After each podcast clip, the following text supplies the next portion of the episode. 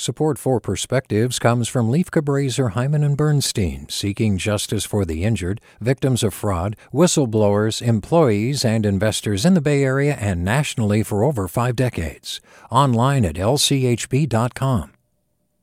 Hey, it's Avery Trufelman, host of Articles of Interest. And I've got to say, I've been a fan of KQED ever since I was a little kid and I would come out to San Francisco to visit my grandma. It was just what we'd always turn on every time we got in the car, every time we were making dinner and turning on the radio. Was always KQED.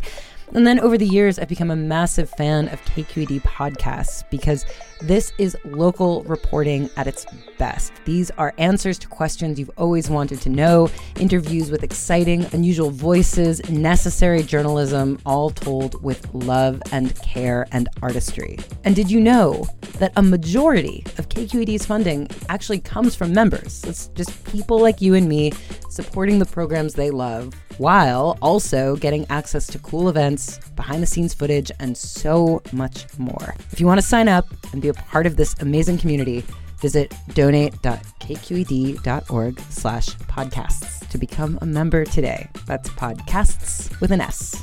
Thank you for listening and thank you for your support. From KQED. Most Saturday mornings when I was a kid, my mom would tell me to clean my room.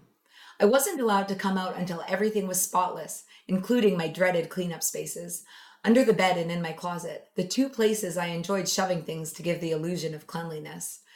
I would begrudgingly head upstairs after breakfast, isolated in my room, flipping through old yearbooks, painting my nails, and occasionally painstakingly making piles to be organized and never knowing quite how to organize them. Sometimes I'd be in there all day, the task monotonous, but the time soaring by. Many people have been experiencing the same bizarro phenomenon with the pandemic isolation. Where have the last 14 months gone? Without set routines and social interaction, I've had a hard time creating structures that provide a familiar sense of time. Every day has started to feel like a Saturday cleaning my room. My kids are growing and changing, but since we're never apart, I just don't notice it. At the beginning of the shelter in place, I began to see a new baby around my townhouse complex, carried around by his grandfather. He speaks no English, but we always seem to be out for a short walk around the same time each day, so we started waving at each other. A nice, silent, neighborly relationship developed. This baby has been my benchmark of the passage of time through isolation. Each time I see him, I notice him growing and changing. I watched him learn to smile at me as I waved, then months later, wave back. Yesterday in the driveway, he toddled out of his garage with his grandfather, and I saw him walk for the first time. Over the course of the pandemic, it has been moving to watch this child blossom. My baby sundial friend reminds me that beautiful, significant things are going on outside of the vortex that has become my home. While everything seems to be standing still and passing by at the same time, babies are learning to walk past milestones. It reminds me that time still exists and we are, in fact, moving forward. With a perspective, I'm Vanessa Duick. Support for Perspectives comes from Lieff Cabraser, Heimann, and Bernstein, seeking justice for the injured, victims of fraud, whistleblowers, employees, and investors in the Bay Area and nationally for over four decades.